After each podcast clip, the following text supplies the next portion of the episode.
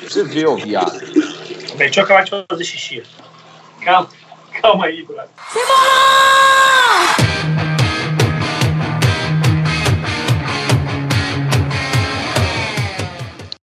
Gente, esse som que vocês estão ouvindo aí de descarga é o do nosso convidado. Ele saiu de dentro da descarga e veio falar com a gente aqui. Felipe Raposo, olá, Opa! papai. Opa! Ele é seu Oi. papai agora?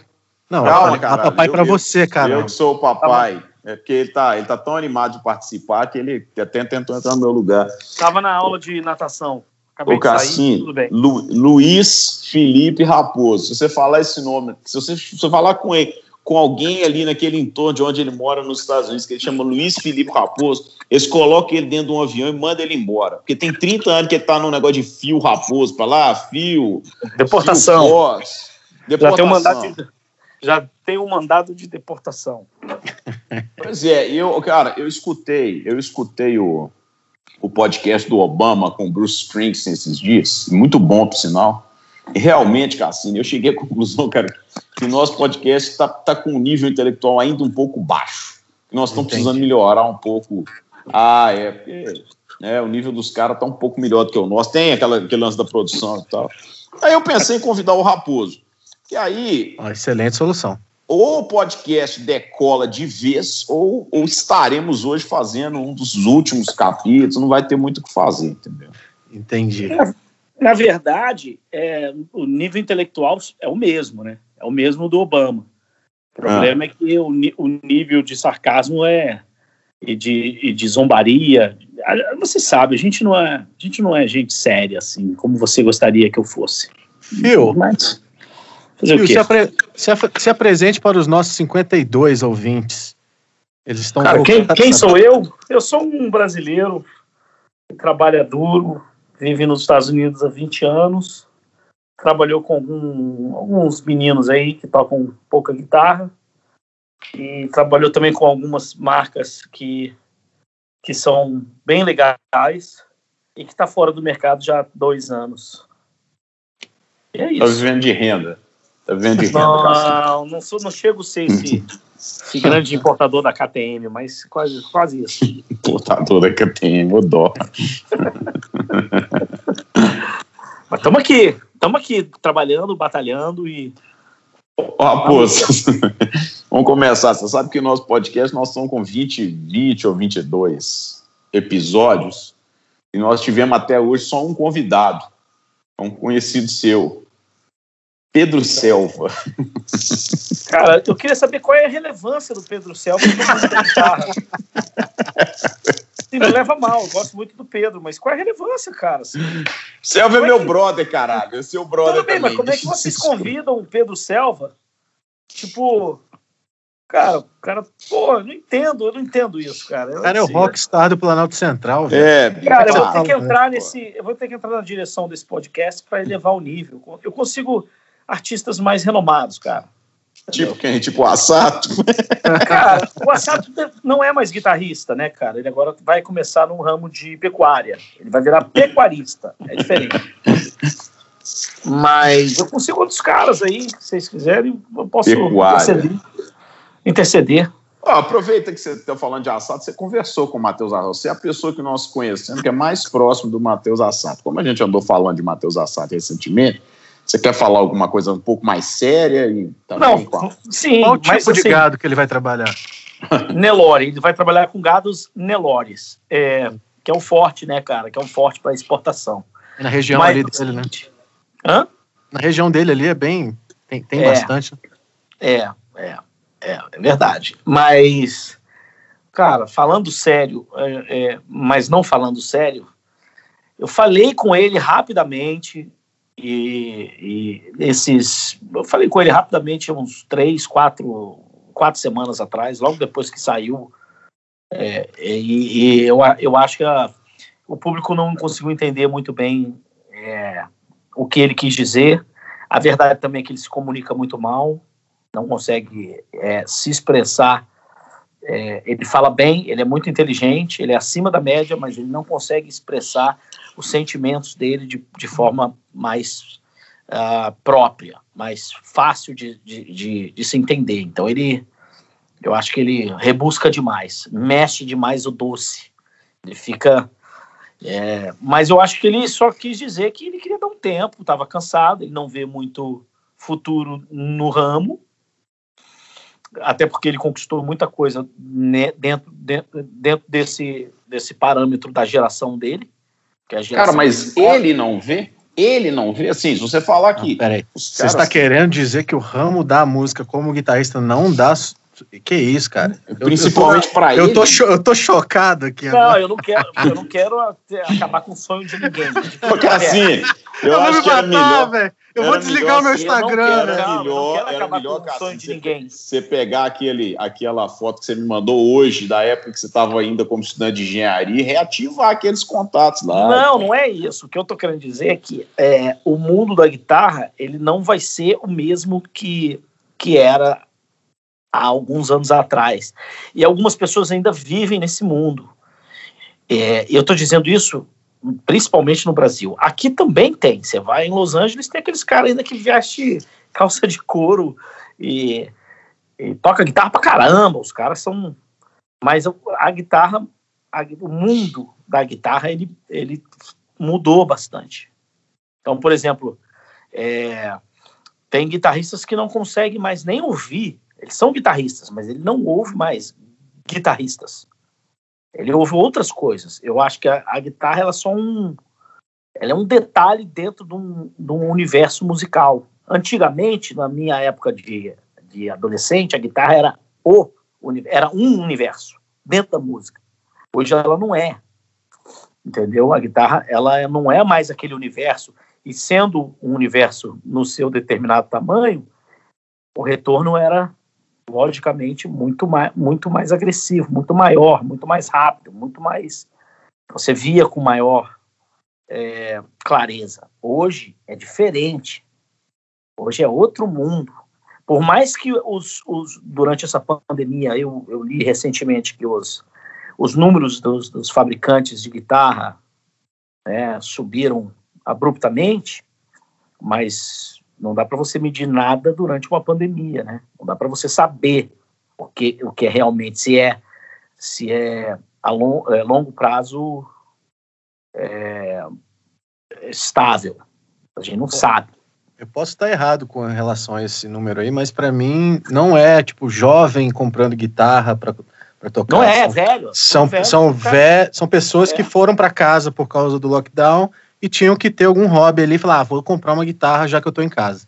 É, e caras que já tinham também, que entraram mais nesse. nesse o, o famoso colecionador de guitarra, como o nosso amigo. E tem um outro. Ele tem um distúrbio, ele tem um distúrbio, logicamente, mental, assim, um distúrbio emocional. O cara que tem 300 guitarras, ele não pode ser considerado um cara normal. Eu não tenho 300 guitarras, você tá magoado comigo por outras questões que eu não, não vou entrar nisso. Eu não vou entrar nisso. Não tô, mas assim, Essa mas tudo bem. Sua. Cada um com a sua loucura. Tem amigos meus que têm armas aqui, tem 300 armas. Tem outros amigos que têm carro coleção de carro, tem outros amigos que têm coleção de perfume, outros de relógio, tá tudo certo. Coleção de Boxster. Cara.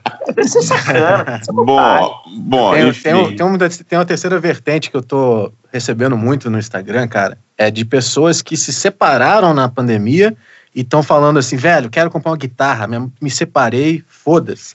Tem essa, esse mercado aí também. Tem, tem, tem vários mercados, mas assim, você, quando o estudo acabar, a gente não sabe o que vai acontecer. O que a gente sabe é antes da pandemia, o que, que, o que, que eram todos os números, né? E esses números são os números que a gente deveria se apegar. Então, é, a, a, guitarra, a música, ela é muito maior do que o universo da guitarra. E eu acho que o guitarrista deveria se atenar nisso, para nisso. Ô, Cassino, você tá percebendo como que ele tá sério, cara? Tô não, bicho. Mas assim, se você, se as pessoas que não conhecem tivessem acesso ao Instagram dele, soubessem as coisas que ele fala. O, o, o, Instagram, não, o Facebook dele.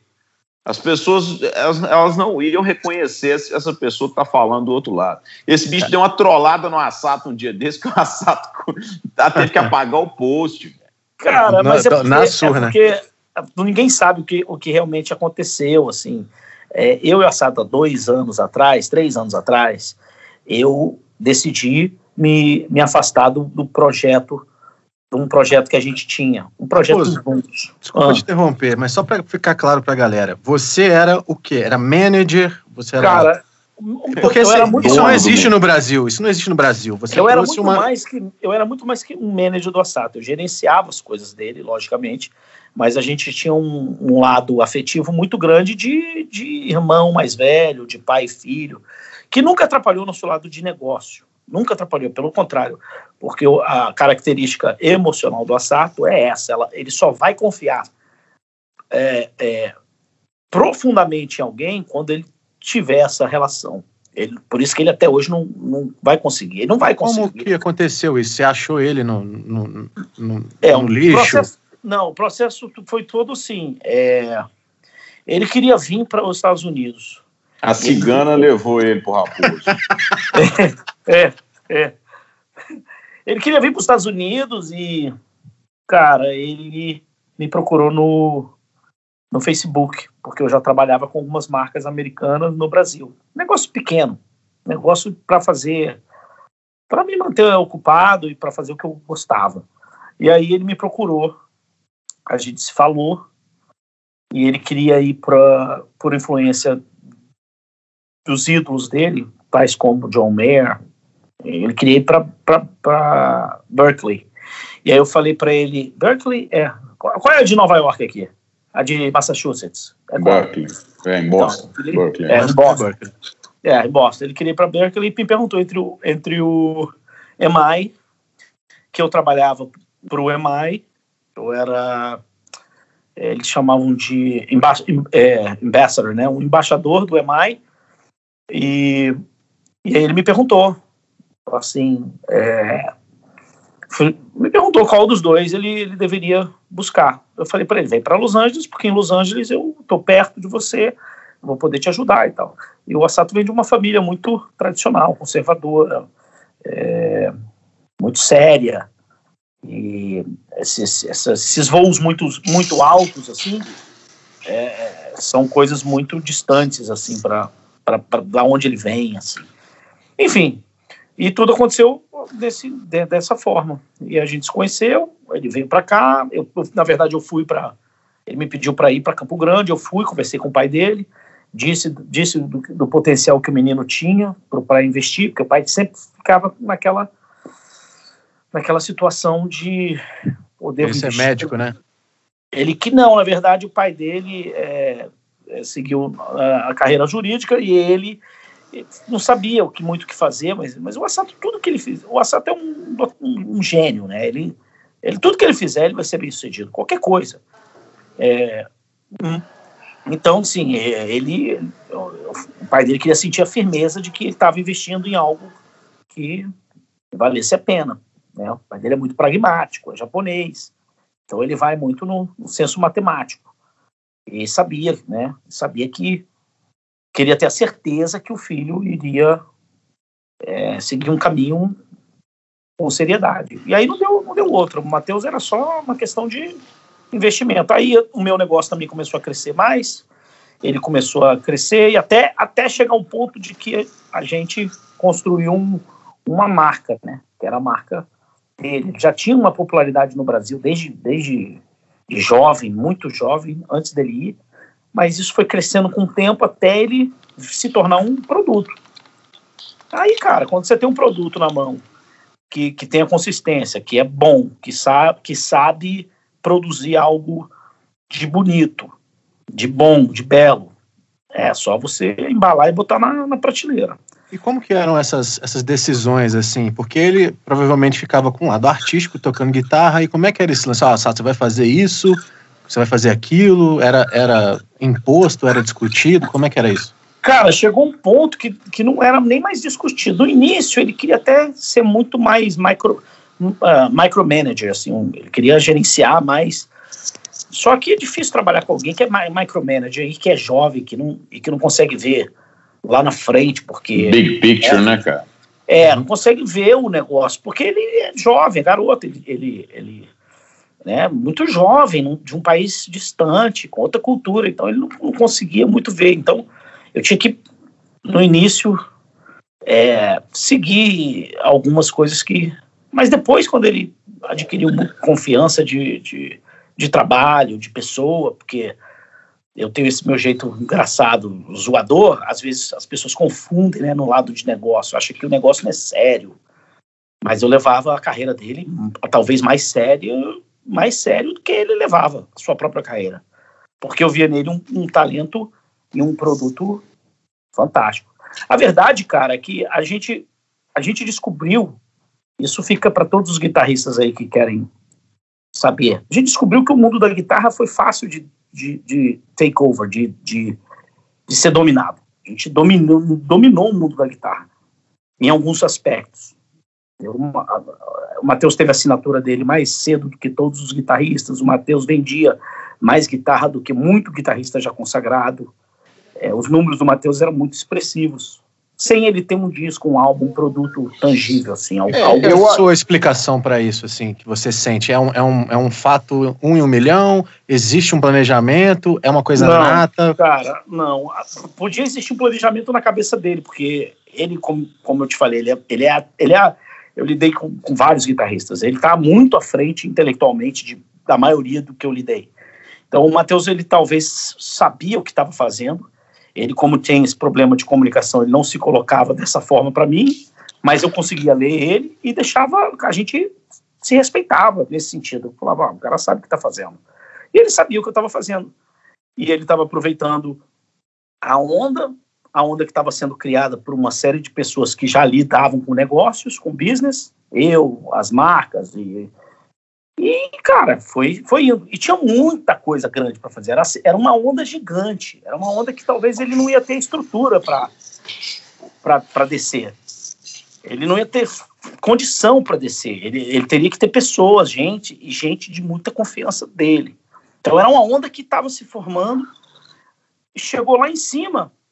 Eu, eu decidi, por, por cansaço, eu estava muito cansado, é, pô, a gente deu três voltas no planeta, sabe? Eu, eu já estava vendo que eu não ia conseguir ver meu filho crescer. Eu estava saindo muito de casa, deixava minha mulher e meu filho sozinhos num lugar, numa cidade nova, e a gente. Até o dia que eu decidi falar para ele que eu não queria mais. É, mas.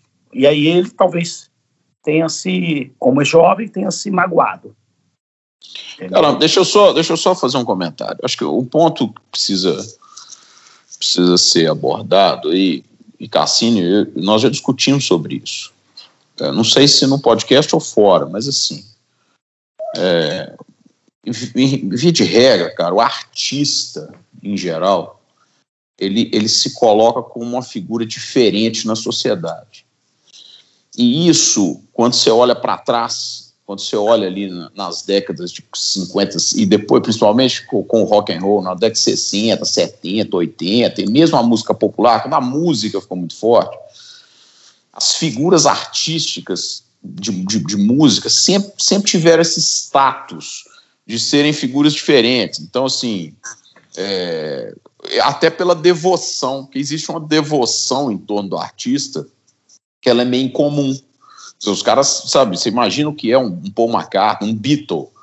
O cara, o, cara, o cara não pode ir a lugar algum sem estar cercado por, por muita gente ali, por muita coisa, entendeu? Então, é, e, e, os artistas sempre tiveram esse, esse, comportamento meio diferente, assim, porra, eu, tô, eu faço parte de um processo criativo, meu negócio é minha arte, a arte é outra coisa, não tem nada a ver com business, o business é consequência.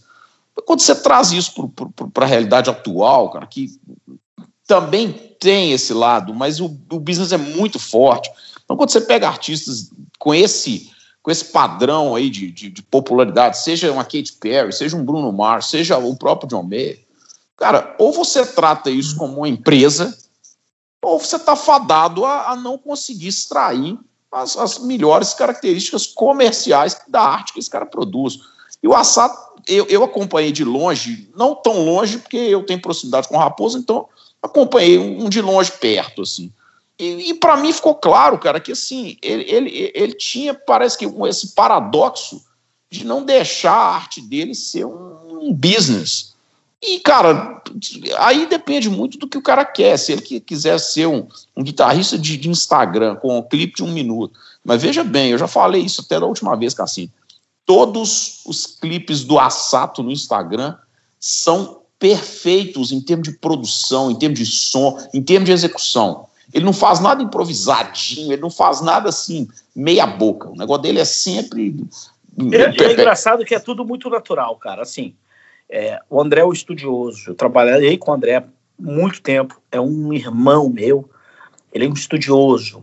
Ele é um estudioso de tudo. O André, tudo que ele fizer vai ser perfeito. É, ele é estudioso, ele é meticuloso, ele é disciplinado. O Matheus é totalmente tudo, tudo o inverso do André. Por isso que a gente se deu muito bem é, em, em alguns aspectos, porque o Matheus ele é relapso, ele é relaxado. Ah, cara, não concordo. Em relação à a, exibição da imagem dele, cara, os clipes dele todos são sempre muito bem.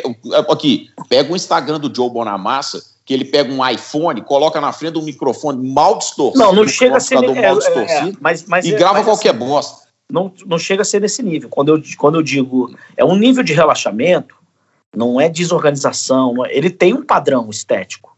Mas o que eu estou querendo dizer é o seguinte: o Matheus nunca se preocupou, com, e eu vendia instrumentos musicais, eu vendia amplificadores. O Matheus nunca se preocupou em timbres detalhados, em equipamentos refinados. O Matheus, ele ligava a guitarra, seja lá qual for, e conseguia, e conseguia tirar som, muito som. E mesmo ruim, timbre ruim, eu já vi o Matheus tocando em timbre horrível, que, que a, a forma dele se expressar na música, tocando, era tão bonita que o timbre era o de menos. Ele deixava de ser relevante como é para a maioria das pessoas, principalmente para a maioria dos guitarristas. E eu acho que foi isso que cansou a gente, tocar para guitarrista, tocar para gente que aprecia, sabe, a parada. A única Cara, a única... mas se você for ver, o Assato fez exatamente o contrário. Ele, ele saiu por um caminho que, que, que, a maioria das pessoas, quer dizer, os guitarristas admiravam, mas muita gente admirava sem nunca ter encostado na guitarra. Porque ele soa de uma forma agradável, ele soa bem. Agora, a questão mercadológica foi tudo pensado, não por ele, e nem foi negociado com ele.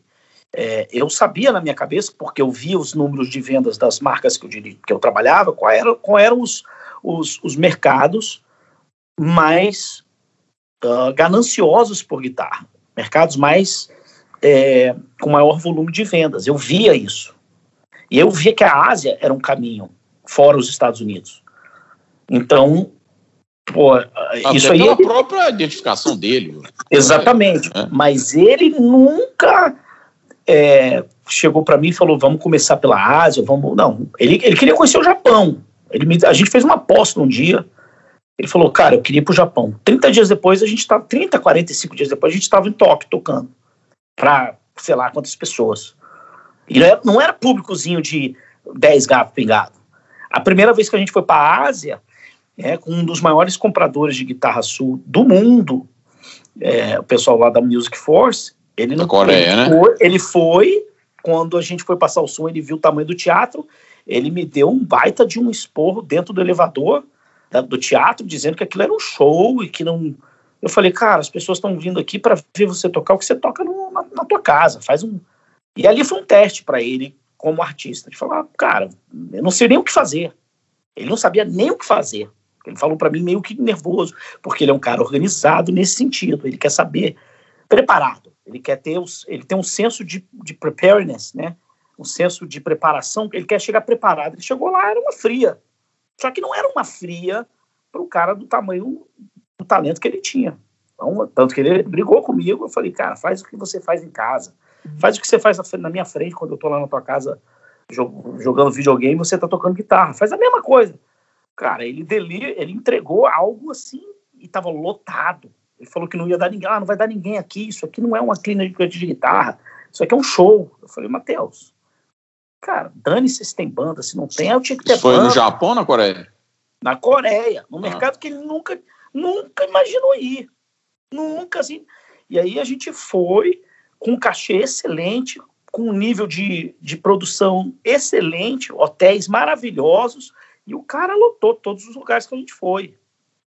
E aí, ali que, foi ali que ele despertou, falou, cara, realmente a Ásia né, é, pode ser um caminho. Então ele foi descobrindo as coisas que o cara mais velho de mercado já sabia, já estava fazendo estudos. Então deu, deu, muito certo, porque o cara, pô, ele é a cereja do bolo. Ele sabia fazer, é, é, tocar, ele sabia passar a mensagem de música, mas ele não sabia como preparar Eu isso. acho que ele, ele, sabe, ele sabe tocar e sabe criar também, né, cara? Porque as melodias dele são, são muito agradáveis. né? Ó, eu já fiz tanto desafio assim de falar, cara, tem que fazer uma música para semana que vem pra gente ir para não sei aonde. Tipo, faz uma música. Aí, ou então ele falava, vou fazer uma música aqui. Cara, eu vi o Matheus compondo em, pô, eu juro por Deus, em 20 minutos. Cara, quando o cara me sobe para tocar a música que eu vi ele compor em 20 minutos, Pô, é, é algo. Igual o Elton é, John, né? Elton John que é assim. Cara, é algo que eu falava, meu irmão, esse cara é, uma, é um diamante, mas não é um diamante tocando guitarra. É isso que.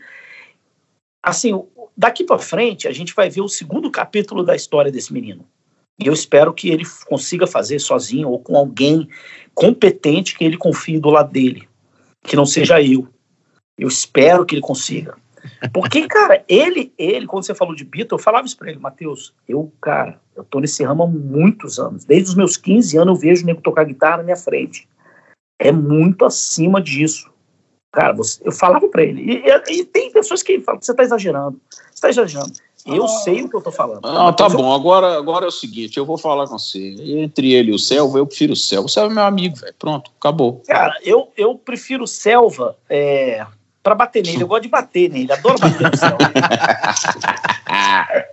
eu adoro é bater no céu. Filha da puta, bicho. O Selva é o cara mais legal que eu conheço. Para, não fale isso. Não. Eu adoro bater nele, cara. Não Agora, fale isso. Enfim, não. nesse, nesse aspecto todo, eu vejo hoje a Lari fazendo algo bem legal de carreira dela, mas muito presa nesse mundo de guitarra que eu acho que é um mundo. É... é, mas aí ela tem uma coisa porque ela, ela, ela tá meio sozinha, né, cara? Que ela é uma mulher, né?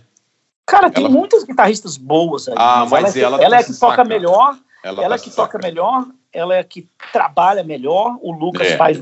Eles fazem um planejamento muito bom. A, é isso. A Lari era totalmente programada. Ela, ela foi para América, ela foi programada. Até pela formação dela. A formação dela é, de advogada, né? Ela é totalmente programada. E está tudo certo, ela faz um trabalho maravilhoso, ela está saindo nas revistas. O Matheus não é programado. O Matheus é, é puro, ele é, ele é puro sentimento, ele é espontâneo. E o André já é disciplina, método. Agora, de todos, eu acho que o de todos, eu acho que o Matheus é o que mais tinha e tem a condição de fazer algo relevante dentro desse nosso universo, relevante. Não é gravar um disco de guitarra, igual, sei lá, pega aí os guitarras que eu, que eu gosto, ah, legal. Não é isso.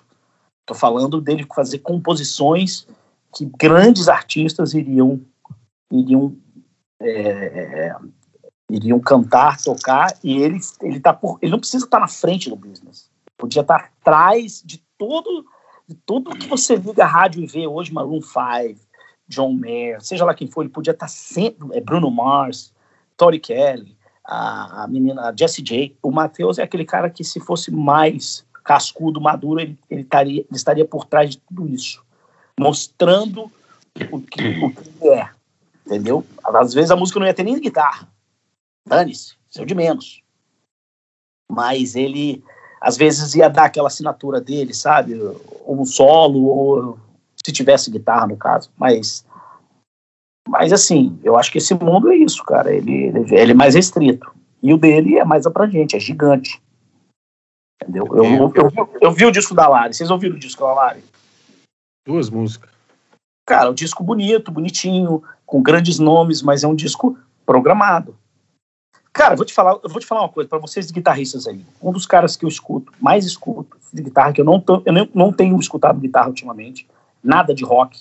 Eu tenho escutado muito soul, muito R&B, É, mentira, mentira, mentira, mentira. Você tem não, escutado cara. é pagode. Não, é pagode tenho pra cacete. Samba, né? Eu tenho Você tá no Mussuana, na Flórida, não é tocando não, pagode cara. alto na vizinhança. Não, é senhor. É o Didico da Flórida. Não, é. eu tenho escutado muito samba. Ó, o que você tem mais escutado é o molejão. Não, nada disso. Diz, pô, eu cara, tem um cara que eu tô escutando muito chamado é, é Anderson Paak. Um amigo meu aqui, o Lucas, me, me mostrou. Molejão. Anderson Paak. Escuta esse cara, escuta um disco chamado Ventura. Anderson Paak. É P-A-A-K. Cara, é, um, é de uma arte, de um negócio, cara. Entendeu? Tem guitarra? Tem. Não tem solo, não tem tá nada. Vendo, assim, que filha da puta, ele fica só postando, ó, churrasquinho, é, uísque, uísque do presidente, charuto e molejão. Aí agora Cara, chega não, no podcast, o... tá pagando de intelectual. É, é, o Anderson Paak acabou de lançar. Tira tudo que esse filho da puta falou aí, ó. Vamos, vamos conversar. Não, isso é mentira, senhor. Só, não, cara, só um é adendo cultural mano. aqui, ó. O Anderson Paak tá lançando junto com o Bruno Mars um negócio fodaço aí. Cara, fantástico, fodaço, fodaço. O Anderson Paak o, o, o Bruno, do mesmo jeito que o Bruno Mars foi numa. Só para vocês entenderem, não estou levando. Só estou dizendo que é a realidade. Do mesmo jeito que o, o Bruno Mars chegou no Matheus Assato, ele chegou no Anderson Paak. A diferença é que o Anderson Paak era um cara cascudo que já tinha feito oito discos. Já tinha feito produto botado na prateleira e o mercado consumiu. Só que não, não era um negócio de mass media, não era um negócio gigante, era um negócio, cara, de um gueto. Eu fui descobrir o Anderson Paak agora, esse ano. Cara, no último, no último, no penúltimo, eu falei, eu falei, eu usei esse termo. Eu falei, e você vai poder confirmar isso. E o que você está confirmando, inclusive. É, o cavalo, às vezes, passa selado, e o cara tem que sentar no cavalo selado e, e, e, e entrar nessa vibe. No, no, caso do Assato, cara, não passou um cavalo, eu usei esse termo, passou um aras inteiro selado para ele e ele parece que cara, não, não, quer sentar em nenhum. Passa é todo dia, passa todo dia. E eu acho que ainda vai continuar passando até o dia que ele amadurecer, passar por esse, esse momento dele e tá tudo certo, cara. Ele, ele, o mundo necessita de gênios, sempre vai necessitar. E, e outra coisa, o belo, o belo, ele não, ele não requer atenção Falou de pagode de novo, tá vendo? Ele não aguenta. É, não, o Belo. Não, é o não, Belo. Não. Mas não é o Belo cantor, bicho. Porra, vocês são foda. Entendeu? Então, cara, o cara não precisa estar mídia. Vocês são dia, foda. A hora, a hora do garoto vai chegar. A hora do garoto vai chegar. E. Cara, escuta esse disco do Anderson tá, Aqui, nós já falamos muito desse assato, velho, caralho. Vamos é, falar de outra coisa. Vamos falar de outra é, coisa. Vamos falar de já que você trabalhou diretamente com vendas de guitarra, de guitarra, de guitarra, mercado de guitarra, e você falou muito aí do, do, do mercado de guitarrístico, que é, pô, é chato pra caralho. Cada, então, fale mais sobre, principalmente o brasileiro, né? Sobre esse lance da venda de guitarras de boutique, né? Que era o seu ramo. Sur, o que, que, você, que, que você vendia? Explica aí, porque às vezes a galera é, não sabe. o que, que você cara, trazia pro Brasil, fora o pagode? É, Sur, é, Bogner, e toda uma linha de pedais bem, bem, bem de boutique, assim, uns pedais bem legais, assim, todas as, todas as marcas bem legais, a gente, é, é, é Ventide, tinha, o que mais, tinha, é, vários pedais, um Ampler, tinha uma linha grande, era uma linha grande de produtos, mas é difícil trabalhar no mercado brasileiro para você ter o, o, o, o, price, né, o, pre, o, price point, o, preço, o preço que o mercado iria. Digerir, é, digerir, porque eu não tinha competição, por exemplo. A gente tinha 10 marcas de pedal. Nem, não tem competição. O cara que tem 10 marcas de pedal de boutique no Brasil não tem competição. Não tem competição. Tem, tem 30 marcas de pedais. Só tem 15 no Brasil. Você tinha 10. Você não tinha competição. Você competia consigo mesmo, entre as marcas. Mas o problema é que tem cliente que não consegue, não ia um pedal que eu vendia a R$ 1.200 na época, hoje ia estar tá custando 5, 4, entendeu? E aí, cara, é, é, é, o, é o poder de compra do brasileiro que foi foi para o água abaixo de, de alguns anos para cá. E eu saí do mercado antes de prevendo um pouco, né, o que estava por vir, vendo a instabilidade econômica, vendo um congresso completo, sabe, Congresso que não, não legisla para o povo, vendo o que estava acontecendo, e aí pô, Lava Jato, vendo aquilo tudo, eu falei, olha, eu vou.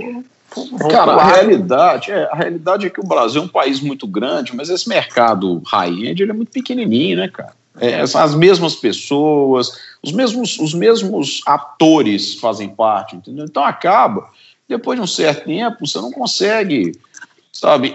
Eu falo para o boutique, eu não estou falando de, É. de marcas pesadas, eu não estou falando de Fender Gibson, porque sempre vai ter, como diz o Ricardo, sempre vai ter um, um advogado rico que vai entrar na, na- loja dele e comprar uma, uma Les Paul de, de 20 mil para dar pro filho. Sempre vai ter, sem saber o que, que é. Mas daí pro cara comprar uma SUV sem ter ideia de que seja.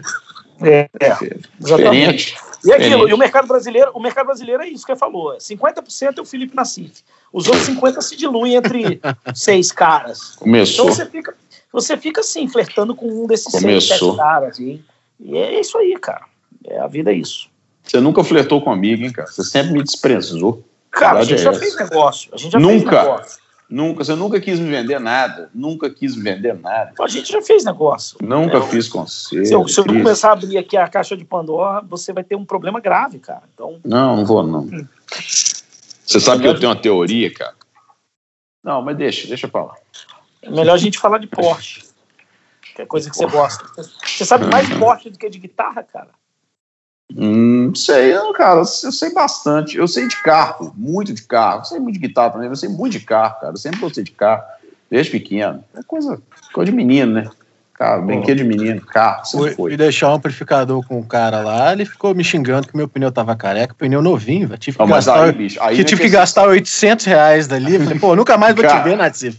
Pera aí, bicho. O Cassini, Saí de lá mal, O traumatizado. Cassini, ô Raposo, me ajuda, velho. O Cassini, um dos maiores sidemans do Brasil, andando num carro com um pneu slick na chuva, velho. É complicado. na né? chuva, por causa, de, por causa de 800 reais. Um dos caras mais bem pagos da indústria de sideman do Brasil. Toca Verdade. numa das maiores bandas do Brasil. Gos, gostemos nós ou não da banda, inclusive ele, mas é uma das maiores bandas do Brasil. E o cara usando um pneu, bicho, o pneu slick, velho.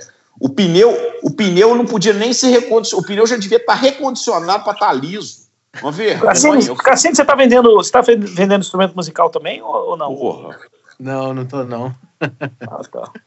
Tô vendendo, eu tô vendendo curso de guitarra para não ter que vender os instrumentos. É- essa é a, é a vibe, porque não tem show, né? Você falou, o cara toca na banda, eu falei, nossa, uma época distante que eu tinha essa profissão, que saudades.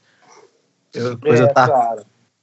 É, eu sei como é que é. é Sabe Mas não, não sabe não, não sabe não, porque eu nunca vi nos, nos últimos 12 meses uma foto sua ou vídeo seu ser de máscara. Você já teve Covid? Cara, eu nunca tive, eu nunca usei máscara, eu só usei Você máscara. teve Covid? Tive, minha família toda. Nós fomos passar o Réveillon é, fora da cidade aqui, fomos para Miami.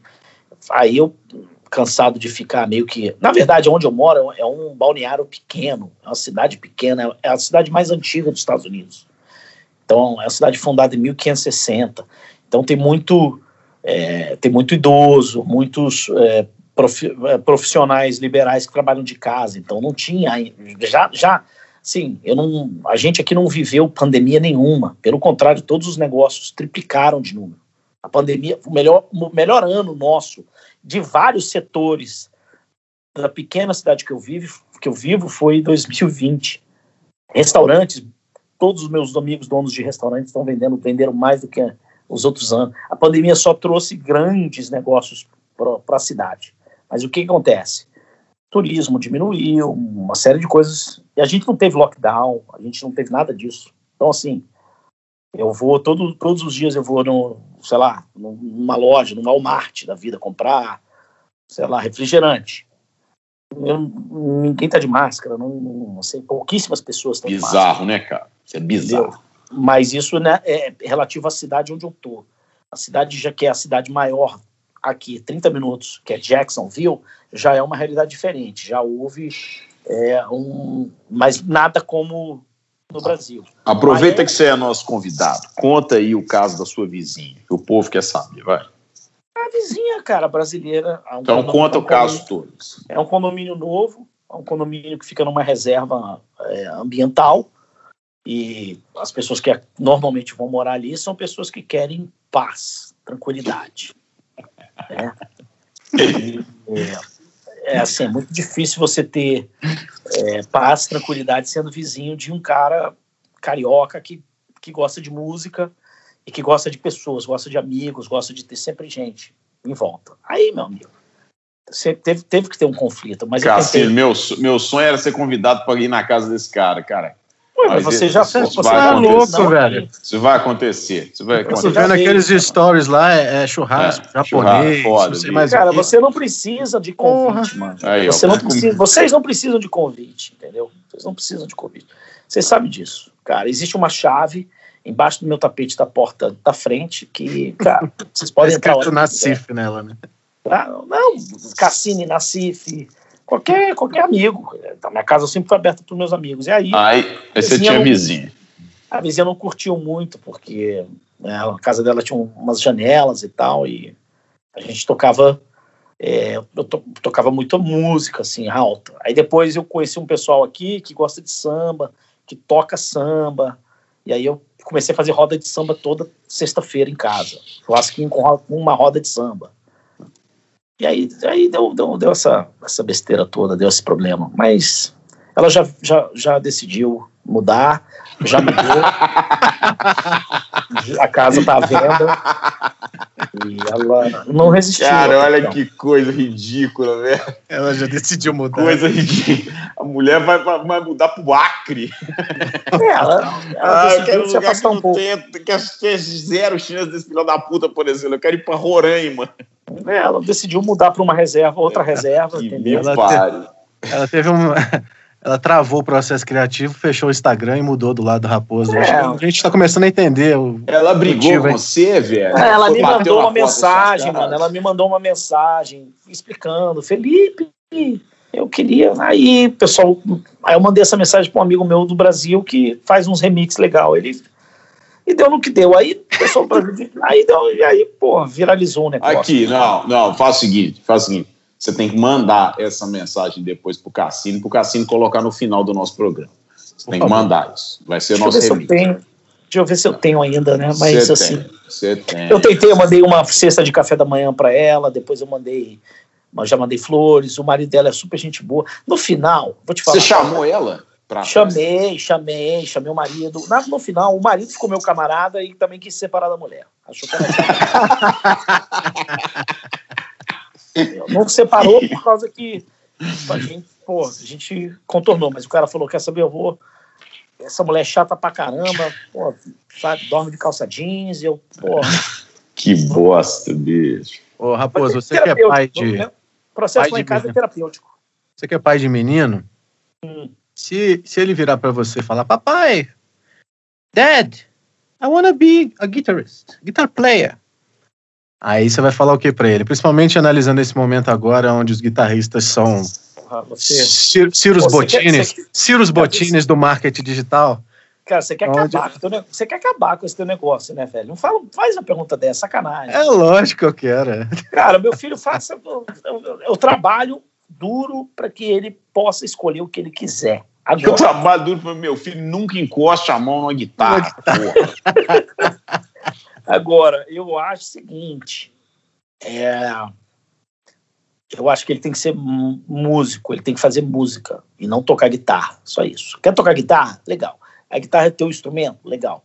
Mas faz canções, faz músicas, só isso. Músicas são produtos. Você vai se a sua música for bem aceita, você vai vender e vai fazer o teu vai fazer tua vida. Agora, fazer a vida tocando guitarra nos parâmetros de hoje, eu, eu sinto muito. Sinto muito. Vai sofrer e é muito difícil. É o que eu acho. Agora, tem, tem muita gente que está fazendo pena que ninguém Pena que ninguém pode ver.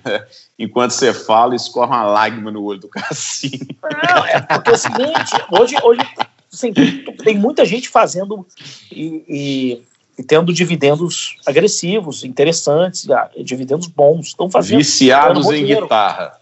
É então, o nome do negócio. Mas tá tudo bem, o cara tá, mas o cara tá fazendo online, tá fazendo um negócio pedagógico. Entendeu? Ele tá fazendo um negócio sabe? É, tá ensinando a tocar. Beleza, isso sempre existiu, cara. A gente sempre vai aprender. Pô, eu tô fazendo aula de cavaquinho, eu tô fazendo aula online. Ah, não.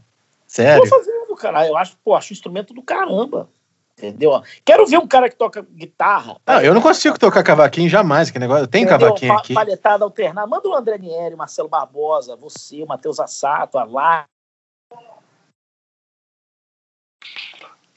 O Roger Franco, Osama Bin entendeu? Manda ele tocar com a mão direita o que um cara de cavaquinho toca. Não sabe tocar, velho. Não sabe. Porque guitarra é, é coisa de, de, de americano, velho. Não sabe, não sabe. Agora pede pro Nuno Bittencourt. Pô, mas você só falou o nome de brasileiro aí, porra. Por, mas o brasileiro tinha que ter a mão, a mão direita que o Nuno Bittencourt tem. O Nuno Bittencourt, se der um cavaco para ele, ele vai tocar com a mão direita muito perto, entendeu? De um negão desse do pagode. Hum, acho que não. Ele hein? vai pegar. Entendeu? Ele vai, ele pega rápido. Ele pega, porque ele sempre foi meio, meio do funk, assim, sabe? Do, então ele, a mão direita dos caras do funk é mais solta. Raposo. Raposo, então você está dizendo que o Cassini deveria largar a guitarra e investir no cavaquinho, que o é, cavaquinho tem um futuro melhor. Não, não, não Velho, falando eu, eu com uma 335 já parece um cavaco, imagina eu com um cavaco. Eu. ai, ai, que. É o Hulk, o Raposo, é o Hulk. Ele é o Hulk. Cara, o Cassini. Sabe como eu conheci o Cassini? Pro, pro público aí de vocês. O Cassini, a gente se conheceu ele querendo me dar porrada. É verdade. Aí, cara, eu falei, liguei pro cara, falei, você tá nervoso, meu irmão? Porra, não precisa ficar desse jeito, eu vou resolver teu problema. Não, porque o cliente e tal, e tal. Eu falei, porra. Aí eu falei pro Cassini, pô, Cassini, cliente de CR, cara, a gente, porra, que cliente, cara? Você compra um produto. Não, porque cliente, não tem nada de cliente, não, cara, que é papo de homem. Eu vou trocar o teu produto. Não é que questão de ser cliente, não, vou, acabou. Vou, deixa eu resolver teu problema. Beleza. Aí eu fui conhecer o Cassini, um, belo dia eu fui para BH conhecer o Cassini. Cara, quando eu vi o Cassini, o tamanho da cabeça dele, assim, a mão. caralho. Porra, eu olhei o Cassini e falei, isso é um lutador de, de UFC, cara. Ele me lembrou muito aquele Tim Silvia. Cara, gigante, velho. Mó cabeção. Falei, meu irmão, não dá pra brigar com esse cara, não, bicho. Cara... Eu lembro, a primeira vez que eu vi o Raposo, eu tava. Acho que o Bobel tava carregando uma, uma 2 de 12 da Bogner. Ele, caralho, parece um lutador de MMA. Carrega essa caixa 2 de 12 aí rapidinho. que porra é se fosse cara um grande, Júnior, né? É. Eu conheci ele assim. E, cara, que bom que a gente ficou amigo assim. Eu tenho o maior prazer de ser seu amigo, Cassini. Acho você um cara batalhador pra caramba. Acho que você conseguiu um espaço muito legal. É, pô, abdicou do que você porra, estava fazendo para correr atrás do teu sonho, tá fazendo. E, cara, mas faz música, com, começa a fazer coisas assim que. coisas suas, músicas, canções. Faz coisa sua, cara. É, cara, cara, tipo assim, vou te falar um negócio pros guitarristas, assim, você citou um negócio aí da, da produção, do business da música, né? E nos últimos três anos, não, dois anos, eu me envolvi muito no business da música e eu quase nunca divulgo isso daí, né? Acho que eu até falei com você o negócio das bandas lá. Da, da, isso, da... isso. Tinha uma só banda que, legal pra caramba. Só que, infelizmente, o, na hora que eu assinei o contrato com a Warner lá, da minha, das minhas artistas lá, o mundo parou, né? Aí vai, o que, que acontece? Vamos vender curso. O lance do, da guitarra, cara, e do, do músico, desse mercado todo, dessa situação, é que. Eu perguntei esse negócio do seu filho aí, cara, porque eu vejo hoje em dia, tipo, tá cada dia eu tô ali na linha de frente falando com os guitarristas, né? Tanto os de hobby quanto os de trabalho. Cara, é, esse, esse, esse, essa visão que você falou aí de empreender, de entender mercado, de arriscar, de fazer, tipo assim, a Lari, ela, ela programa as coisas e tal. Cara, isso aí é 0,00001% dos, dos guitarristas que tem. Então, tipo, eu fiz essa pergunta do seu filho que eu falo assim, velho, eu brigava com meu pai para ser guitarrista, eu que entendo o mercado, não vou deixar meu filho ser guitarrista, mas nem fudendo, velho. Porque é, é um é, cara, poder sim. de reinvenção diário que você tem que ter, que cansa, é. né, velho? É um negócio é, bizarro. O poder gra... É, é, cara, se você. É o seguinte, eu falava, o que eu recebia de release, de coisa, guitarrista, do mundo inteiro, por causa que o Matheus atraía, André atraía muita gente. Aí, assim, era difícil, porque você olhava, ouvia a pessoa, você ouvia a música, ouvia a composição instrumental, você fala, cara, os caras estão fazendo coisas que nego 40 anos, 40 anos atrás estavam já né, parando de fazer. 30 anos atrás, ele já estava parando de fazer. O cara faz um disco instrumental de guitarra, cheio de arpejos. Falava, cara, os caras 30 anos atrás, 30 e tantos anos atrás, os caras já estavam parando de fazer. Né? É, e os caras, tipo, ainda, ainda achando que. E aí, cara, ou o cara tem que ser muito genial para fazer um, um, ter um produto que chame a atenção de alguém que ouve guitarra todo dia, ou o cara, cara, tem que ser. Ou o cara é maluco. Porque. Cara, eu acho que. E o gênio, já foi, tem... o gênio já foi encontrado. Tem, Mas tem... O gênio já foi encontrado. Não, cara, tem um outro ponto também que é o seguinte. Tem um outro ponto também que é o seguinte. Eu, eu quando eu tinha 16, 17 anos, eu tinha. O, eu, eu, eu, eu, eu, eu, cheguei a fazer um application para estudar em Berkeley, cara. Só que eu olhei para o lado, olhei para o outro, pensei assim, cara, invariavelmente, não importa. Aí vai até, como é o caso do André, por exemplo, que porra, toca pra caralho, é um cara reconhecido pra cacete e tal. O próprio Assad chegou a fazer isso. Cara, vai chegar num ponto que assim, você tem que dedicar uma parte da sua, da sua carreira, e normalmente, se você não for esse gênio, é uma parte muito grande, muito grande, a, a dar aula. O, o, Cassino passou muito por isso, assim, de cara, é, vou gravar. Porra, legal, cara, mas gravar. Cara, tem hora que você não tá na vibe de gravar, ou não tá querendo tocar, mas aquilo faz parte da sua profissão, você tem que ir lá e gravar.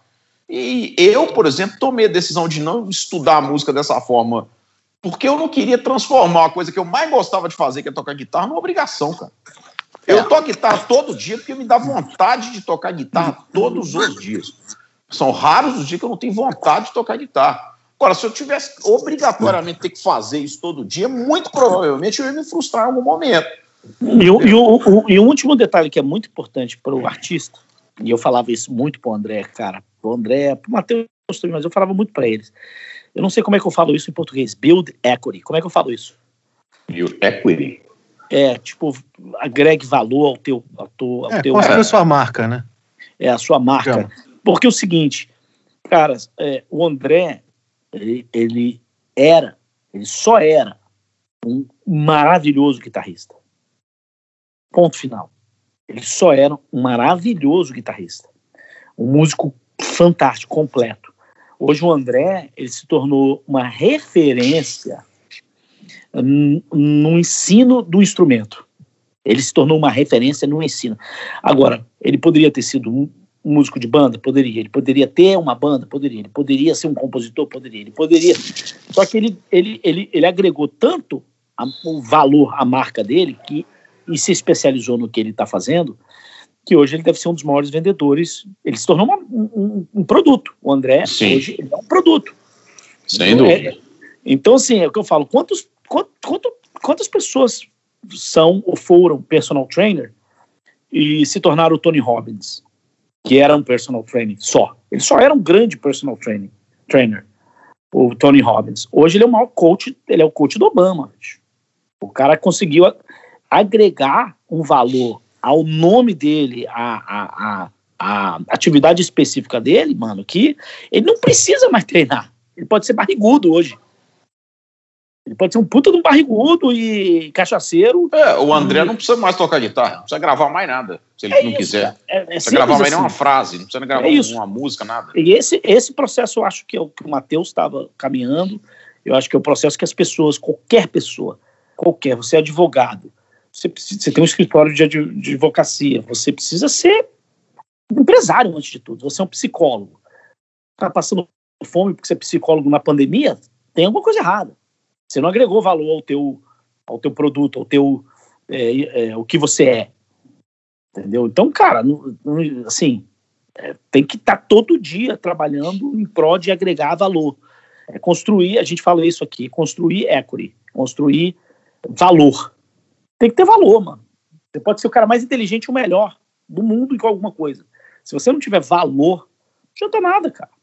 Cara, a, gente é, a gente é educado e moldado para ser funcionário, cara. Tanto, tanto para qualquer, tanto para música, para qualquer coisa. Então, assim, é, essa chave que vira de, de, de você criar e investir no seu negócio, é igual abrir um negócio, né, velho? Você, o músico parar de olhar para a banda grande ou para alguma oportunidade e achar que aquilo ali é o sucesso dele e olhar para ele mesmo e falar assim, não, eu vou construir a minha história. Isso é abrir um negócio. E, é. assim, pelo, pelo, pelo, pela nossa educação, a gente não é... Essa mentalidade não... não ela ela não. No, com medo na nossa cabeça. É, então, exatamente. Pouquíssimos que, que conseguem. Eu, por exemplo, meio que na marra, é, na pandemia, porque acabou, eu falei assim, agora é 100% eu. E eu colhi resultado muito rápido. Obviamente que eu já fazia coisa antes e tal, mas assim, acabou tudo. A partir do momento que eu comecei a fazer a minha parada, tipo, começou a andar de uma forma que nunca andou o meu nome. Isso. Isso. E, e eu, eu tô, hoje em dia eu falo assim, pô, gostaria de estar tocando e estar tá andando e tal, não sei o quê, mas eu não vou deixar de fazer isso nunca mais, cara, porque dá um retorno. Claro, absurdo. em vez de você trabalhar 10 horas por dia para alguém, como eu, pra, como eu, trabalha para mim 10 horas por dia, eu sou dono de uma banda, eu te pago muito bem para tocar. Você trabalha 10 horas por dia para fazer o meu negócio acontecer. No final, cara, você vai ganhar o teu excelente salário e eu, eu vou ficar rico Exatamente. com algo que você criou.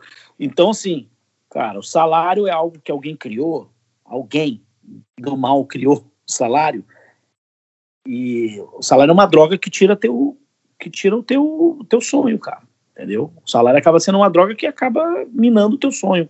Só que o salário é confortável. E, é, e tem gente que é para ganhar salário também. Prefere ganhar salário do que os riscos de ser dono de negócio. O dono de negócio, você acorda bem, dorme mal. E não dá para você chegar em casa e brigar com teu filho por causa disso, ou brigar com tua esposa, ou não dá, entendeu? Então você tem que ter desapego. Você tem que ter desapego. Você tem que ser um cara desapegado às coisas, às situações e e, cara, e vai na onda. E além disso daí, o lado artístico, né, que é, que é o apego ao lado artístico, a vaidade que tem o ego do músico, isso que juntado juntado essas duas esses dois fatores, a falta de, de empreendedorismo nato, né, do brasileiro ou do mundo, sei lá, é, e o, o, ego ali com, com a coisa da minha arte, minha coisa, isso daí, velho, é o, é o, é o plano perfeito para o músico ficar na merda, né? Claro, o cara vai, você não gostou? Eu falei, cara, não. Mas por quê? Porque é datado, é velho, é ultrapassado. O cara, cara, eu não acho isso. Quantas vezes eu vi isso? Teve um menino uma vez do, do, do, do trap, né, que é, que é o rap trap de São, do Rio. E eu gosto também de ouvir. Eu, eu gosto de ouvir música negra pra caramba, então eu escuto muito o trap, rap, essa galera nova do rap aí do Brasil. Aí o cara me deu um. Eu falei, cara, é, isso aqui foi feito nos, nos Estados Unidos nos anos pô, 70, 80. Assim. O cara, não, eu acho que você tá, tá equivocado. Eu dei para algum produtor grande dessa, de, desse mercado, produtor grande do, do Rio, de São Paulo. Cada um olhar desse menino. Esse menino me passou. O cara falou a mesma coisa. Falou, cara, o cara precisa se. As rimas são, são chulas, não dá. Aí a gente fala isso pro cara, o cara se ofende. Não dá, mano. Fala em rima chula, não, cara. O cara toca no J Quest, pô. oh, velho, já não, já não tem show. Você ainda quer me demitir do que não tá rendendo? Não, e o outro ainda quer acabar com a sua vida de guitarra. Os caras são, os, os caras são exemplo do, no ramo empresarial, os caras trabalham, quiseram fazer da vida, entendeu? O palco, os caras trabalham. É, mas você sabe qual é o problema? Os caras fizeram grana. Sabe qual que é o problema que você está falando, com essa, com essa coisa de a música em geral? Se você pega, por exemplo, um estilo musical um pouquinho mais antigo que é a música clássica. Cara, você não consegue fazer música clássica que não tenha aquela. Quer dizer, que não soe como música clássica, você não consegue reinventar tanto. É a mesma coisa quando você, você vai falar de Greta Van Fleet. Fala, pá, porque aquilo é um Led Zeppelin. Tá bom, cara, é um Led Zeppelin. Mas assim, o cara quer fazer um rock estilo um Allman Brothers, o sul, rock texano, rock do sul, sul dos Estados Unidos. Cara, para que lado o cara vai? Se o cara não vai, vai, se reinventar igual fazer música clássica, só que música clássica tem 400 anos, 300 anos. O rock tem 70, 60. E nem ainda não, fala mal dos meninos do, do, do, do, do Greta, do Greta. Não dá pra, não dá pra imaginar. Não dá, mano, cara. Não dá. Porra, vou fazer uma coisa. Vou, Vou fazer coisa, vou fazer com a guitarra.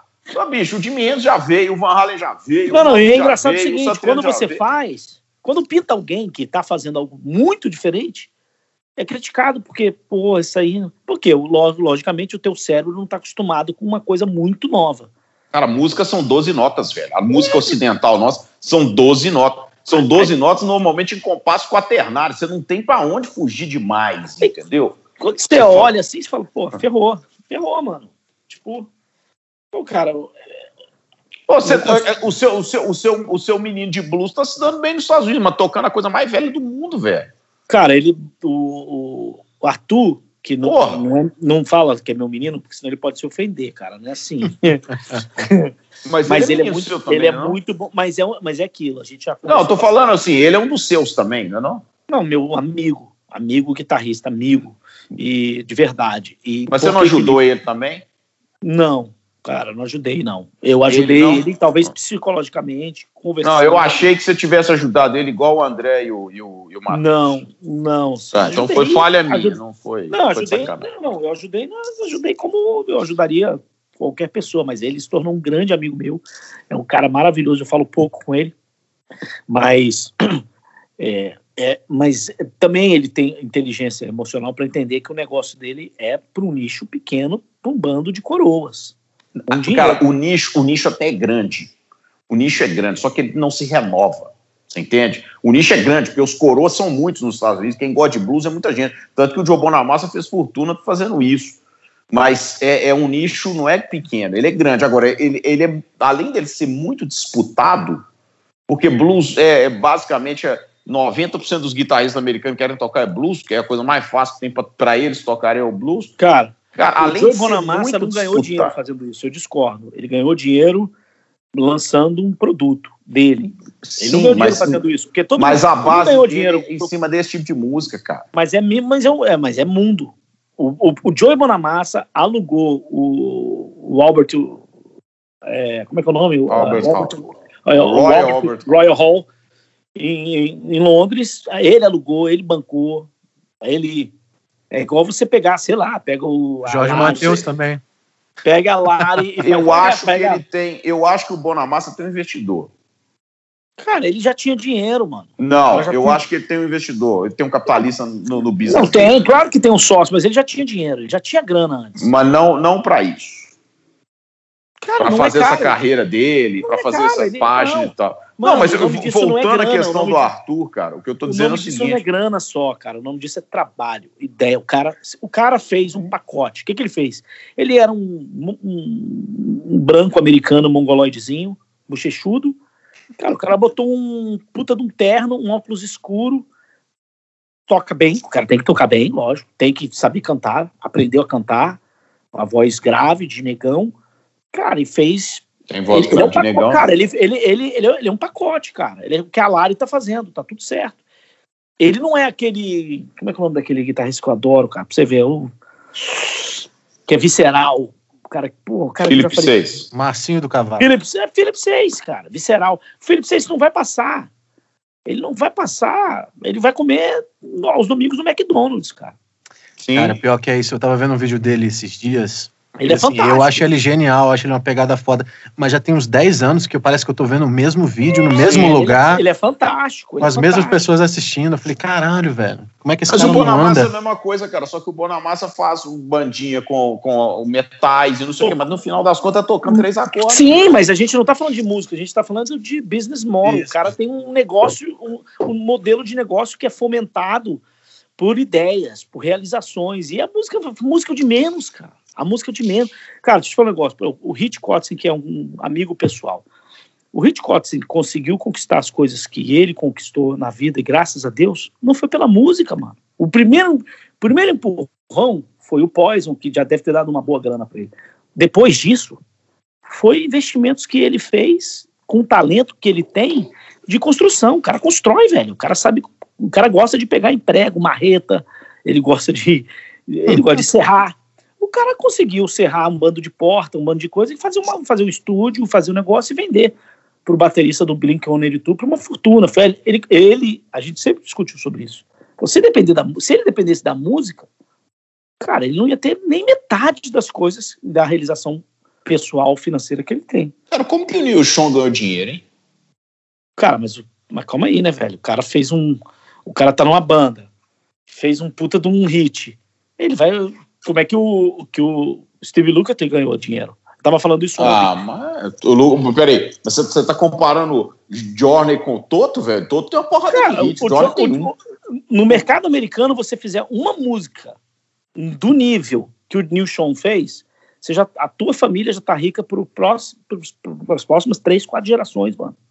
Nossa, pensa a porra dessa música, bicho. Essa música toca o dia inteiro em todo o dia inteiro, velho. Até hoje. Eu tocando balada. Até é, hoje. É, então, assim, o cara faz um hit, um hit. Cara, como é que o John Sykes como é que o John Sykes vive até hoje em Los Angeles com um alto custo? Logicamente que a vida Nossa, dele é Mas ali tem uns três, quatro hits, não é um só. O cara tem três hits, fez um disco. Ele fez um disco na vida que vendeu e que vende até hoje. Que, até hoje. E que acabou, velho. E o cara parou. Pergunta se ele fez alguma banda, se ele quer tocar. Se... O cara tá nem aí, velho.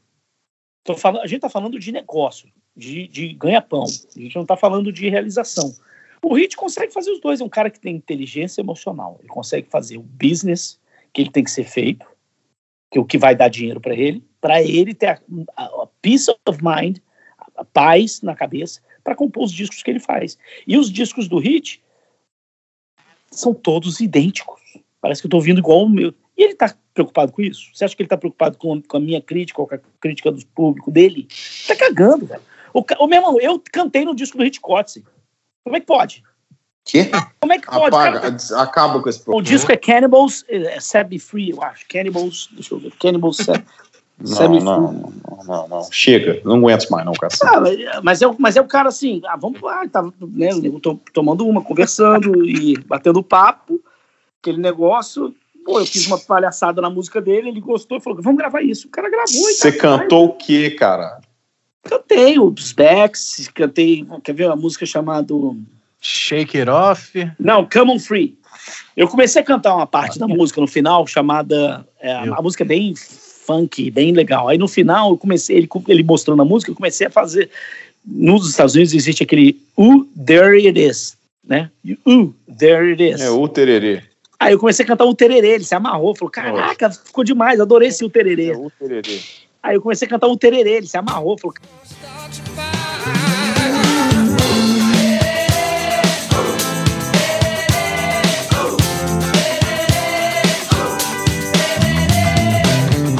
É sua voz? Um no disco do, do é, aí depois, aí no meio desse o tererê, eu comecei a cantar assim. É, aí, é, aí, aí, aí depois, aí no meio desse o tererê, no meio desse o tererê aí, a gente, eu comecei a fazer é, a Put Your Hands Up, Put Your Hands Up, a Put Your Hands Up. Aí você vai ver minha voz de fundo cantando Put Your Hands Up. Quer dizer, o cara tá nem aí, velho, pra, pra crítica, pra, tá cagando andando, entendeu? Só falava put your hands up, tipo negão, assim. Ele se amarrou. Ah, vamos gravar isso. O, o, o, o Bogner tocando pandeiro, entendeu? Eu cantando, e aí, ele gravou e botou na música do disco. Você acha Não que o cara está preocupado ah, fale sobre o maluco aí, o, o Bogner. Cara, o Bogner é um dos caras mais excêntricos e loucos. é, o é, é outro gênio. de choque. Cara, é outro gênio também, é gênio. Ali também é gênio, cara. É um cara que, gênio, gênio, mas é intenso. Tem que. Cara, o cara foi por Rio, entrou pra dentro de uma favela, só saiu três. três é o Adriano. O Bogner é o Adriano, imperador. o Didico? Didico. O Bogner é o Didico, cara, mas é real. Impressionante. É, essas, essa parte isso é legal. Mas o Bogner é isso, cara. É, o sócio do Bogner é um grande. É o, é o, é o cara do business. Muito legal, maravilhoso, o Jorg. É, mas eu não, cara, eu, eu, fico imaginando como é que tá a empresa, né? Esse negócio do camper e tal, e como é que tá a empresa, assim. Não sei como é que tá a empresa nesse ramo. A Mesabook foi vendida, né? Parece. Minha pergunta aí sobre o, o camper é que se realmente chegou a abalar, assim, porque, velho, eu não, porra, eu uso camper e tal, mas eu amo Bogner, se eu, se eu tivesse grana eu teria todos. Ah, abalou, abalou porque a verdade é que, assim, poder de compra das pessoas é que determina se, se abala o mercado ou não. Então, é, tem gente que. Todo mundo que tem camper tem amplificador também. Entendeu? Todo mundo. É, mas a, a, queda já era. A queda ela já era Cara, ela já existia, ela já vinha de muito tempo. Aí veio um camper que foi uma pá de cal, assim. Porque muita gente, cara, quem não tinha dinheiro para comprar o Bogner, compra um, um, camper e clona, né? Clona o, o, a sonoridade de todo mundo e bota ali naquela caixinha e vai tocar, velho. E é assim, decente. Então o cara para de vender amplificador. A frase da semana. Todo mundo tem um camper, tem um amplificador também.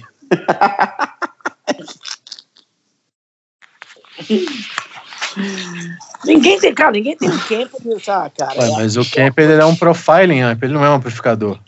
O que eu acho que os caras ficaram chateados no início, eu me lembro que eu ouvi isso do John Sur uma vez, é que existe um é roubo de um de um de um produto de uma de um de um property, intellectual property. É, é, é cara, você está copiando algo, o som, né, o som de alguém, sem pagar absolutamente nada. Não sei se a, a quem você paga um royalty, alguma coisa, não, né? Não, claro que não.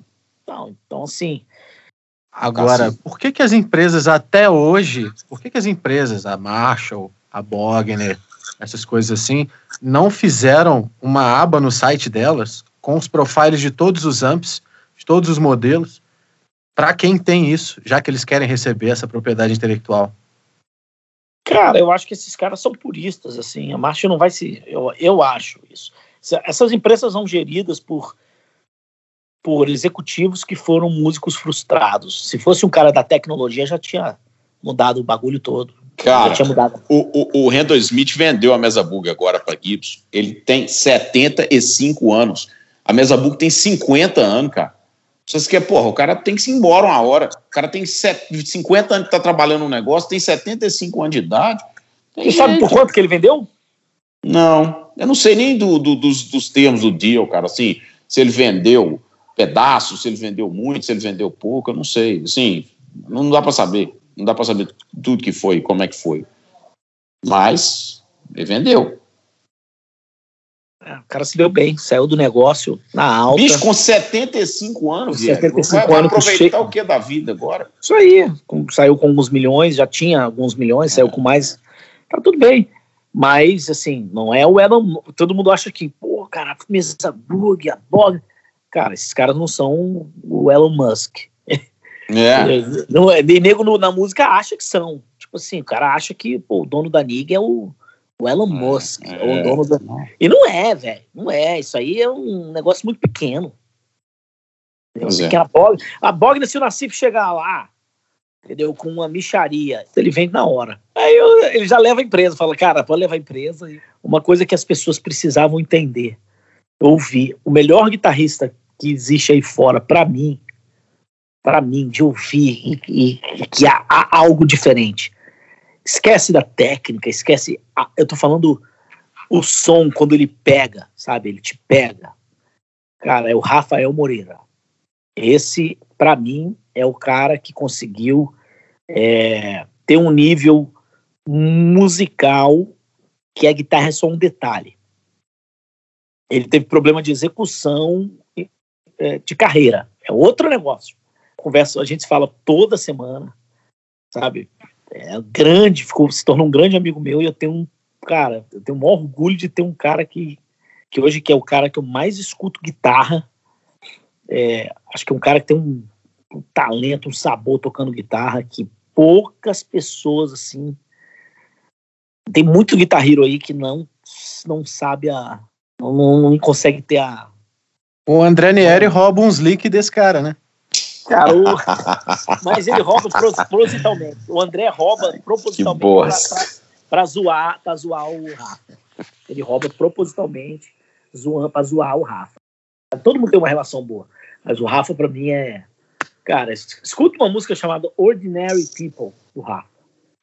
Cara, é Porra, ele ele Você é... cantou nela? Não, não, eu não ah, tenho. Então, não. Só, se você Só se a música fosse Agora, aquilo eu discuti com ele essa semana, falei, cara, vocês queriam fazer tudo tão bem feito, não, porque tem que mixar. Cara, o Hendrix não tinha isso, meu irmão. Botava lá e vamos tocar, e saía, gravava e fazia. E tem, tem música do Hendrix que tem barulho de, sei lá, pedestal caindo no chão. O nego não para, não, volta, vamos voltar. Não, vai embora, tá na vibe. E aí, cara, a galera de hoje quer tudo muito certinho, assim, sabe? Tudo muito bonitinho. Ó, oh, porque é mixagem. Porque parece que os caras estão fazendo um disco para pro, pro, pro sabe? Que tem um ouvido apurado, um paladar, e não sei o quê. E fala, não, cara, tem um médiozinho agudo aqui. O cara esquece que tá fazendo música pra um cara que, cara, tá, tá aprendendo cavaquinho, bicho. E quer ouvir um rock. Cara, não quero ouvir porra, o Steve Vai com aqueles sons futuristas dele. Cara, bota um Hendrix aí, um negócio chuco. Parece que o cara tá tocando, tá dentro de uma lata de Neston, assim, um negócio, porra. O nego perdeu isso, entendeu? Tá todo mundo muito, muito certinho. Esse é o Felipe, Luiz Felipe Raposo. Luiz Felipe Rosa Raposo. é meu ídolo, cara. Quando é que você aparece? Aparece onde, tio? Se eu sair daqui, eles não, primeiro que eles não deixam entrar aí. Se eles deixam entrar, eles não deixam voltar. Existe isso, não. É. Então é isso, Pedro Cassini. Vamos terminando mais esse podcast com essa presença ilustre. Muita coisa boa foi dita. Só não gostei da parte que ele xingou o Selva. É um cara do bem. Não merece. O que, que o Selva veio falar aqui? O que, que, ele tem? O que, que o Selva tem para dizer? Vamos lá. O Selva, bicho, o Selva tocou no carnaval em Salvador que eu estava na plateia, entendeu? Quando isso? 96, porra. Tem nada mais legal que isso, não. Ele te falou isso? Não, ele falou, porque nós começamos a falar de Bahia, ele falou, pô, eu toquei no carnaval 96, não sei o quê. Eu falei, você tá de sacanagem? Eu estava nesse carnaval. Ele Aí, mentiu. Não ele mentiu, mentiu não. Ele falou antes, ele falou antes, não mentiu, não. Ele falou antes de eu falar. Você não tem noção o tanto que um Pedro Selvagem é mentiroso, cara. Filha da puta. Eu conheço ele de muitos anos, mas de muitos. Eu conheço o Pedro. Eu vendi o. Ó, pergunta pro Pedro quem foi que vendeu a primeira guitarra dele. Esse cara é muito escroto mesmo. Cara, é meu amigo, mas ele é muito mentiroso, cara. Vocês não é, podem se enganar. Cuidado. É, o Selva é um cara de. Enganar, bicho, o Selva é um cara da, de uma, da melhor qualidade. Cara, você não tem noção. Você tá você com ciúme tem... porque ele foi nosso primeiro convidado, você tá sendo Você não tem noção do caô que ele é, caoseiro, cara. Ele comprava guitarra, ele comprava guitarra, comprava e ia apagando, ia apagando, ia apagando, o dólar batia 5, comprou a 1. Um. O dólar batia 5, falei, Selma, tá errado isso aqui, mano. Você comprou a 1 um, e agora tá 5, você tem que aumentar o preço. Não, minha caixa d'água quebrou. E, cara, ele é muito.